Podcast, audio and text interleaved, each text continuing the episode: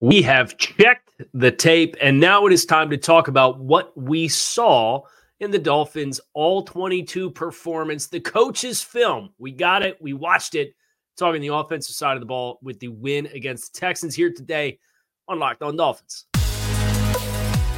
You are Locked On Dolphins, your daily Miami Dolphins podcast, part of the Locked On Podcast Network. Your team every day. All right, Miami. Welcome to another episode of Locked On Dolphins. It's your team every day here on the Locked On Network. Today is Monday, August 21st, 2023. I'm your host, Kyle Crabbs, a lifelong Miami Dolphins fan, host of Locked On Dolphins, co host of Locked On NFL Scouting. You can find our shows on YouTube or wherever you listen to your favorite podcasts. I want to tip my cap to the everydayers. And thank you guys for making Locked On Dolphins your first Miami Dolphins listen of the day. Today's episode is brought to you by BetterHelp. If you're thinking of starting therapy, give BetterHelp a try. Visit betterhelp.com slash locked on today to get 10% off your first month. We got the coach's film. We watched the coach's film, at least offensively. I still have to do the defense. Uh, but worked through the full uh, all 22 gambit of all of the Dolphins performers on the offensive side of the ball. And as was the case last week, I have my Dolphins roster handy so that we can read through uh, the notes and observations that I have of the players. And I want to start segment one, talk about the starters, right? You've obviously got uh, a first quarter that featured a lengthy offensive drive, a very a short-lived offensive drive, and then you had the red zone appearance from the starting defense before there were already some rotational things that had started to be made. So I look at what the Dolphins did offensively on the sustained drive for the touchdown. And the biggest observation that I have is this from a running game perspective, there were times last year where you felt like the Dolphins were a block away, a key block away from springing a big run. But even then, things felt a little disjointed at times. And, and I'll make the analogy as this when I go to a college football game, say, and I'm not familiar with any of the prospects, and I just say, I'm going to come into this game with a blank slate and I'm going to let the game speak to me on what players I need to watch. I try to watch from a 30,000 foot view and watch not just the player, but I try to watch all 11 on each side of the ball. And when you get to a certain point, you, you can really see how everything kind of moves together. It's one big organic action that you're trying to accomplish. And the Dolphins really didn't have a lot of that last year. They had it against Houston, where you are seeing the entire front creating wash, and then you're pulling players around to win at the point of attack and the back is making a proper read and key out of it. With with Raheem Mostert, obviously he's familiar with the system. That's not a big surprise.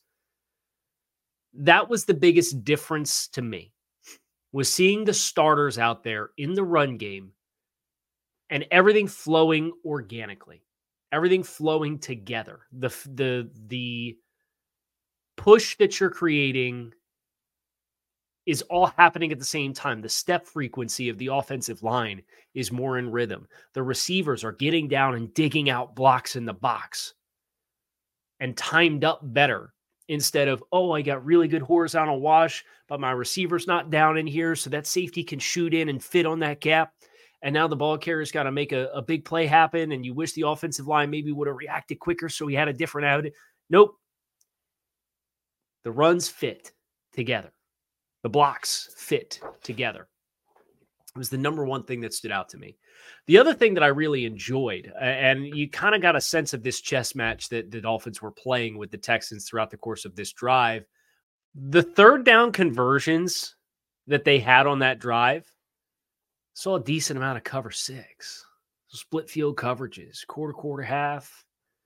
You take one opportunity, you put Tyreek Hill uh, on the backside, and it's quarter, quarter, half, and what you do is you run Durham Smythe. It was a three by one formation. It's the first third down backed up inside your own 20. Quarter, quarter, half. Uh, the they play the half to Tyreek Hill, who's isolated on the backside. So you get a clouded up corner who's going to press him, and then a safety that's going to play deep half over top. Okay, it's a Vic Fangio staple. The other side of the field, the linebacker to that side is the wall player. His objective is to turn any routes that come across the middle of the field. I got to collision him and can't let him clean across my face. Got to turn him back. Durham Smythe pushes hard upfield as the third strong receiver eligible, and you got a, a, a, horizontal lift by the two receiver to the three receiver side to kind of try and run and create space. So Durham Smythe runs up, he gets onto that wall player, that linebacker, that's that that end player. It's the hard line in the sand on the half field coverage and I gotta I gotta turn him back. And Durham leans into him, and then he hinges and he breaks outside into the space that was created by the horizontal run from the two. And Tua in rhythm feels this. It's as JT O'Sullivan would say, capital A anticipation. When Tua makes the decision to throw the ball, Durham is just leaning into the linebacker and then he hinges and pivots out, and the ball is on his outside shoulder away from that defender. It was a really nice job of reading the player at the sticks to convert the first down against the coverage that you got. And it attacked that coverage correctly. So you got quarter, quarter, half. So then the Dolphins say, okay, well, our next third down, we're going to take Tyreek Hill and we're going to take him from the backside. And now we're going to move him over to two. So he's in the three receiver side. You still go three by one and you run an option route with him, Houston runs cover one. Uh, they they run it was a five man pressure, middle of the field closed, which means there's a high free safety and a high post. You're manned across the board. Tyreek Hill's got Desmond King, and it's at like bump coverage, about five yards of depth. So Tyreek Hill closes that space, forces Desmond King to flip his hips. Desmond King carries vertically, and Tyreek Hill snaps it off because it's man coverage, and he, he breaks outside and obviously, the outside corner has a run with the outside receiver. And then you get down into the red zone and you have another opportunity where they run quarter, quarter, half again. It was to his, uh, it was second and nine. It was to his best throw. It was the throw that he layered over top of Desmond King, uh, where they caught quarter, quarter, or they, they caught cover six again, excuse me. And um, this time, Tyreek is running a deep out and to the three receiver side, you've got a deep out. And now it's Braxton Berrios at the three. And Braxton Berrios presses inside. He presses on and fakes that wall player and gets up over top of him and then leans inside like he's going to run across before bending and turning the route outside. And Tua drops it up over top of Desmond King, who is in the flat hook, I guess, hook curl coverage against Durham Smythe, who was running the underneath dummy route. So you're trying to high low that player. When you high low that player, Tyreek Hill's going to catch the attention of the, of the deep coverage because he's Tyreek Hill. Braxton Berrios sells like he's working across before folding back out. And Durham running a shallow just sucks that player up just enough where I can now in rhythm, back foot hits the ground. If I'm Tua Tagovailoa, back foot hits the ground. I hitch once to allow Braxton Berrios to sell that he's coming across the middle.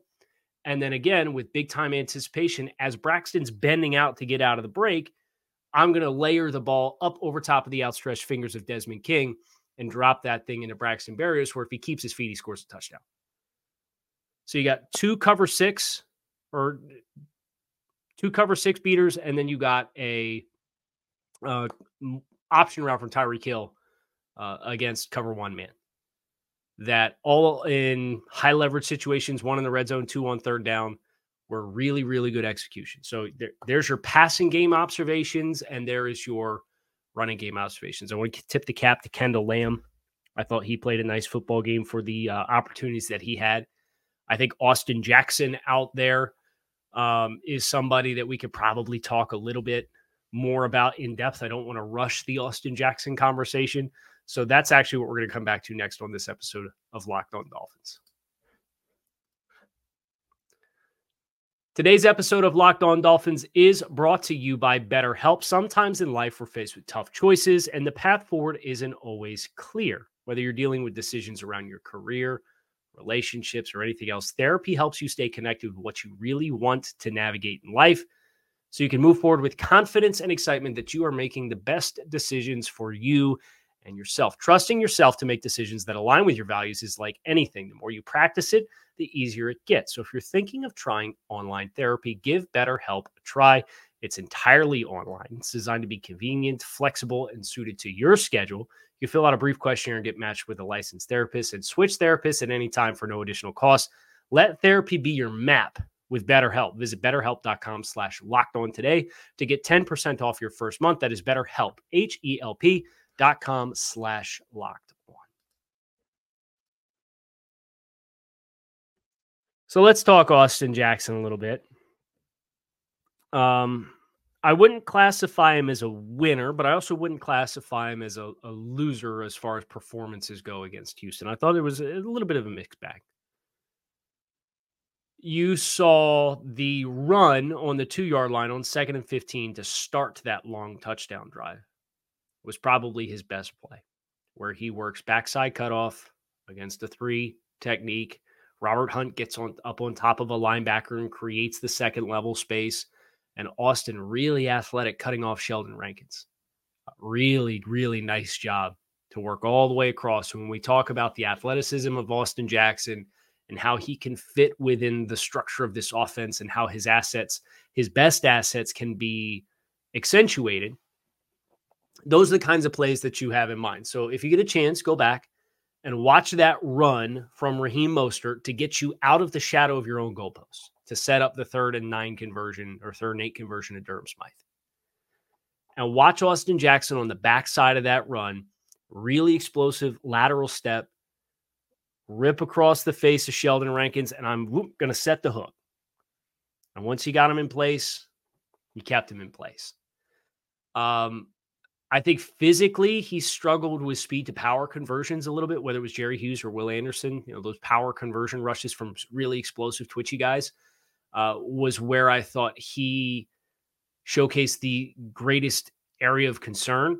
Uh, one of those, and I'm sympathetic to the complex nature of the, the rep that he had to take.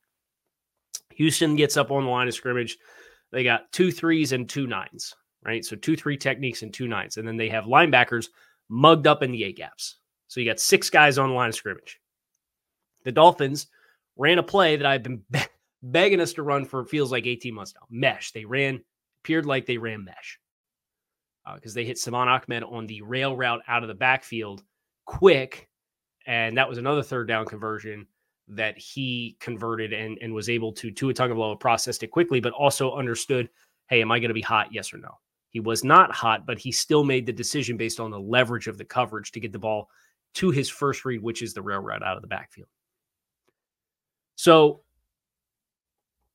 with the linebackers mugged up in the A gaps, you as the offensive line, you understand there's six here. If they all come, we can't block somebody. So Connor Williams is committed to they they've made a commitment to step left.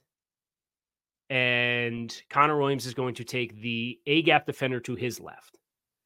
And obviously Isaiah Wynn steps left, Kendall Lamb steps left. You can't invoke the running back because the running back in mesh is running the rail route. He's the first progression. So you can't just tag him into the, the protection and get six for six and say, hey, we're not hot. We're, we're not going to block it up, or we're able to block it up. Robert Hunt has to squeeze, at least for a split, second, in the event that the other A gap defender shoots the A gap. Because if Rob Hunt says, well, I got a defensive tackle, a three technique on my outside shoulder, I'm just going to take him, and the center steps left and the other A gap linebacker that's walked up comes, he's got a free run to the quarterback. And you don't want to be hot up the A gaps like that. So Robert has to honor the linebacker first before then getting into his protection. Austin's in the same situation that Robert is in.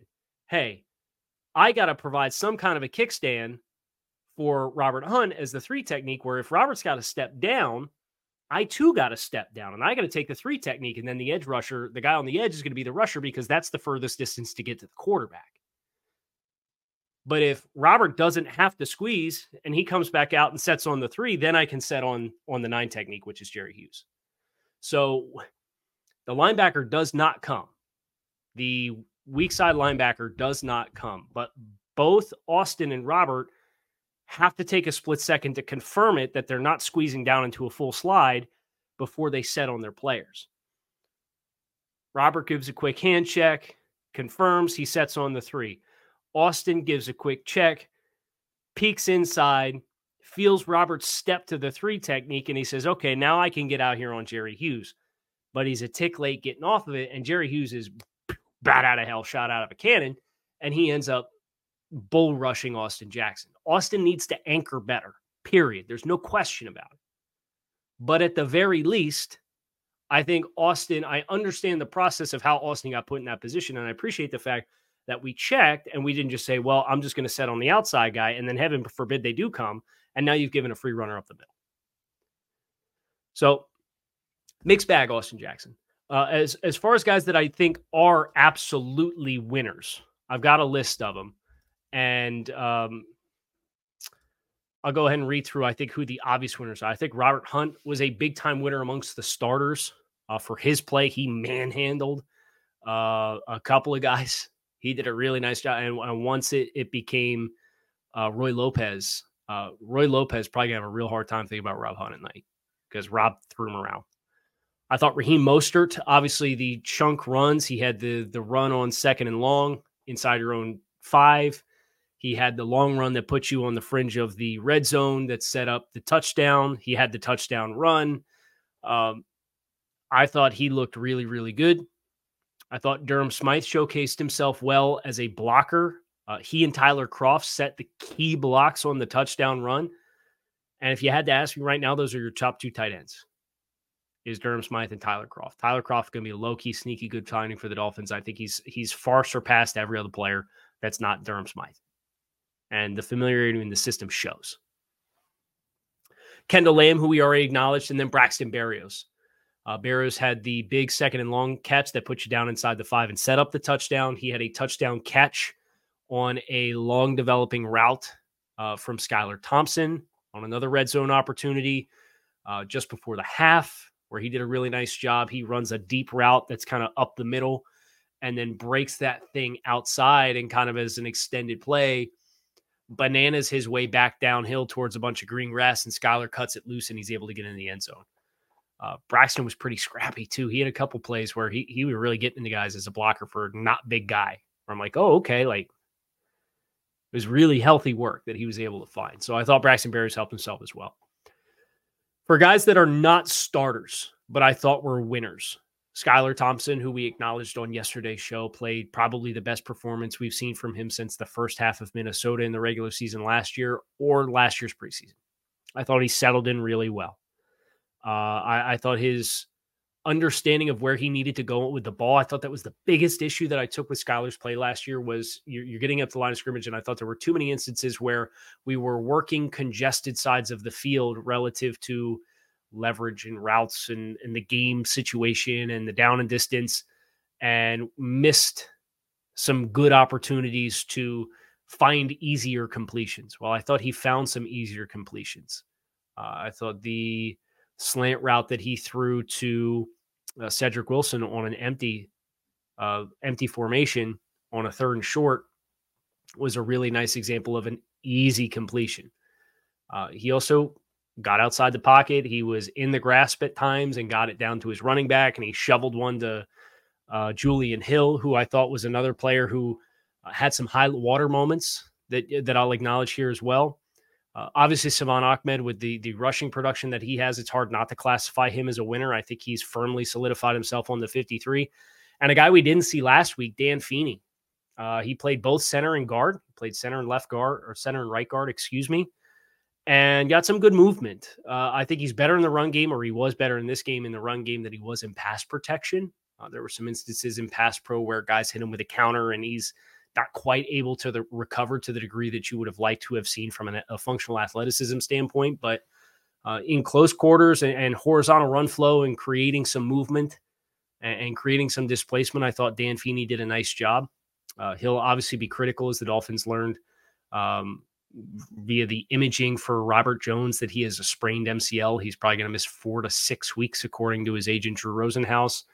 Uh, if it's four, you might be available to dress for week two. If it's six, you're probably available to dress in week four against Buffalo.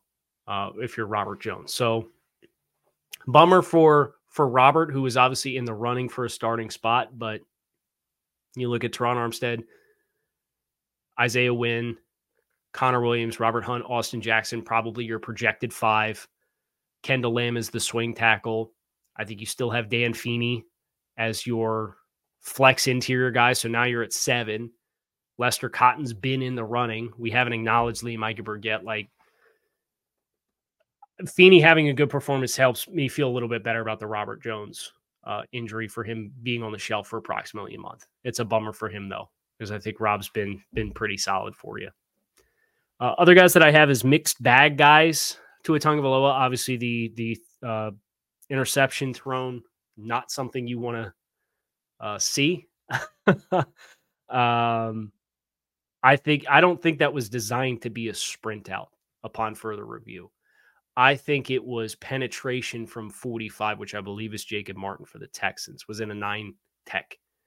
And he slipped underneath the slice action from Durham Smythe.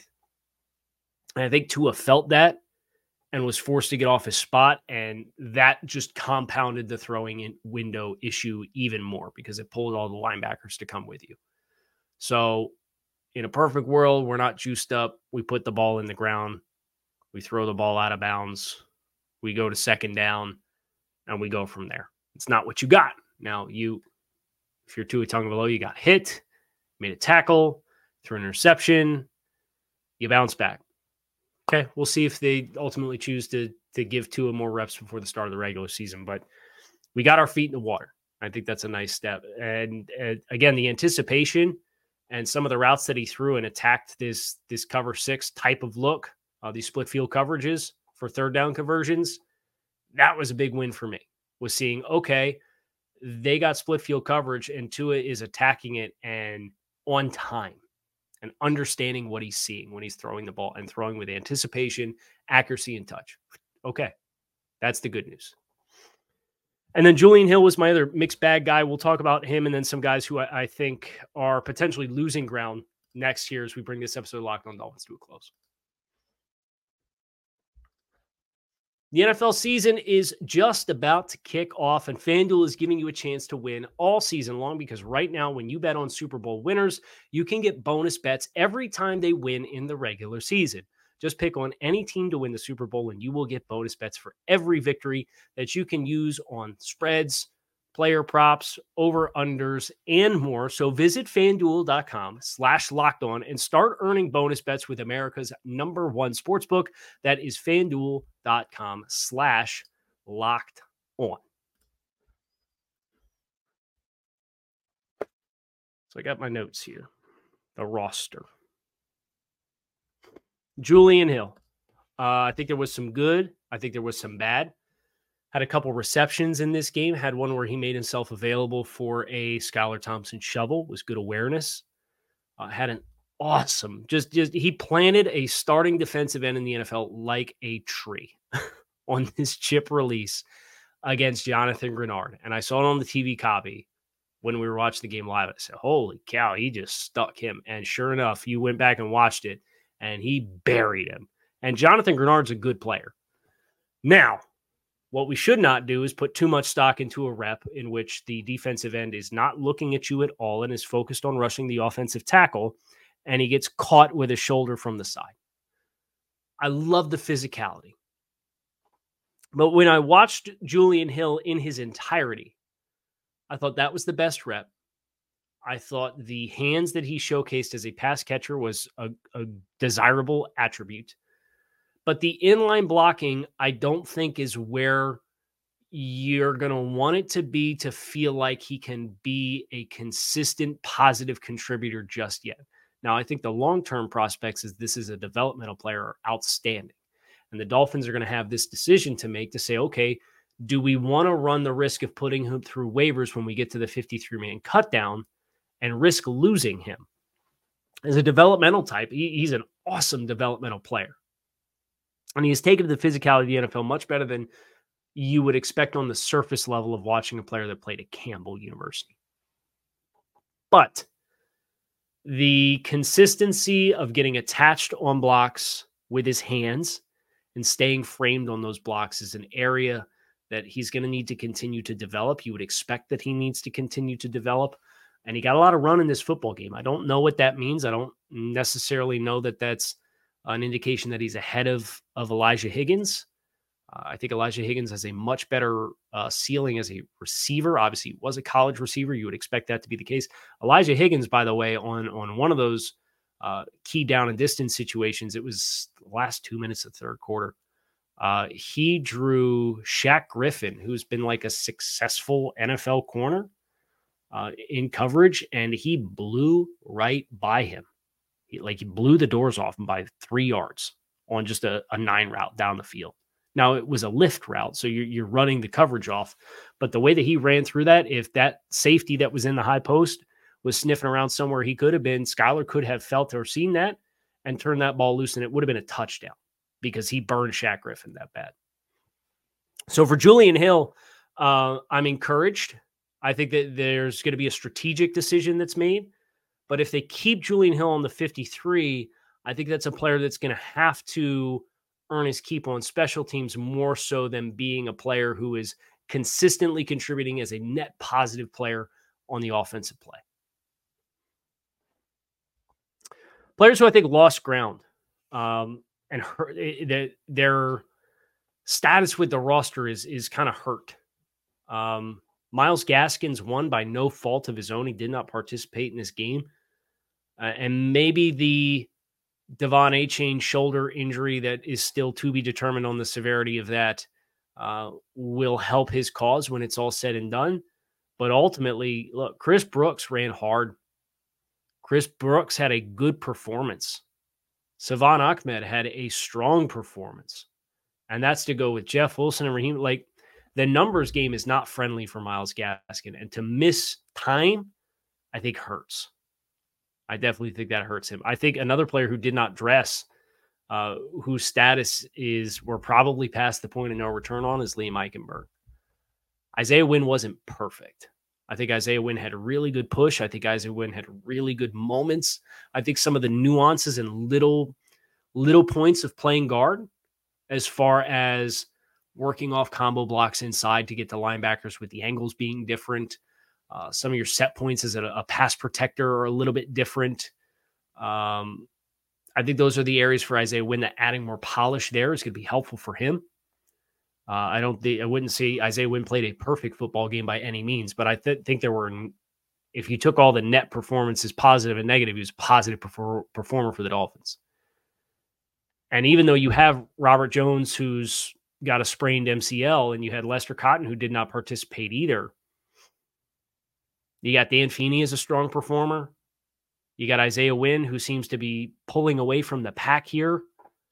Um, and Liam not getting a chance to, to get in and work against anybody from Houston. He missed the whole week of practice. I, I think he's losing ground severely. And, and I think the door's probably creeping close to shut, if not completely shut, on his hopes of being the starting left guard. Uh, Robbie Chosen's another one offensively. Uh, had one opportunity. The ball came in hot and high. Uh, it was catchable ball. You would have liked to see him bring it in, uh, but he did not. And I think with the wide receiver room and the competitiveness of that group,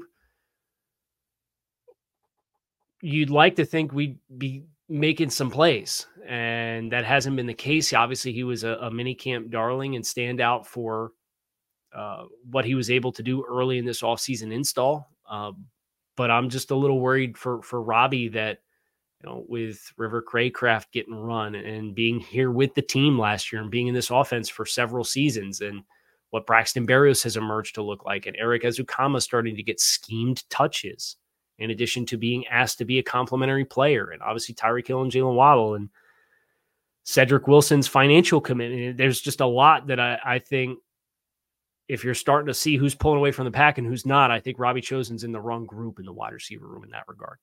And then the same thing I think can be said for Eric Saubert. They tried to give Eric Saubert some run as a fullback in this game, and and those instances as a fullback where he's trying to insert and take on defensive linemen. Uh, I was surprised to see just how well the defensive linemen were able to absorb his contact. And that was not necessarily what I was expecting. Um, Saubert's kind of been a seam runner in the passing game, but has had some effective looks as a blocker in the past. But I think Tyler Kroft is pulling away from him. And I think these young guys uh, are, are making a really strong argument uh, to potentially save a, a, little bit of money, not a lot of money, but a little bit of money, and have longer or, or more appealing long term upside. So I think Saubert at this point, he's definitely falling behind Tyler Kroft, and Durham Smythe was always in front of him. So now you're looking at tight end three at the best. Well, now you got a rookie that you drafted in Higgins, and you got Julian Hill as an intriguing developmental type who can be something that I don't think Saubert is as far as a big bodied physical inline guy. I don't think Saubert's ever going to be a road grader. So those are the guys for me who I, th- I think are are maybe falling off the pace a little bit as we get ready to get down here in the next week. I believe cut down is eight days from now, and you got to go straight from ninety to fifty three, and it's going to be a bloodbath. It's one of the least enjoyable days of uh, the NFL calendar is to to see those roster cut downs and see so many players. Almost half the players that are on roster right now, ten days from now, will not be on a team. It's the ugly side of the business. But uh, I don't think all of those players, based on their financial situation, namely Eichenberg and the investment and the importance of offensive line depth, um, I don't think he's necessarily in danger with a roster spot. Uh, but those other three, Gaskin, Saubert, Chosen, uh, I'd be a little bit concerned about as far as their forecast making the roster moving forward from here. That is going to do it for this episode of Locked on Dolphins. I hope you guys enjoyed this all 22 deep dive into the Dolphins' offensive performance against the Texans. Next, we have the defensive side. I got to go grind that tape, which is what I'm about to go do. You can find us on YouTube or wherever you listen to your favorite podcast. I appreciate the everydayers for staying locked in with us here on the Locked On Network. Make it a great rest of your afternoon. And I'll be back to talk to you all again soon about more Dolphins football. Fins up.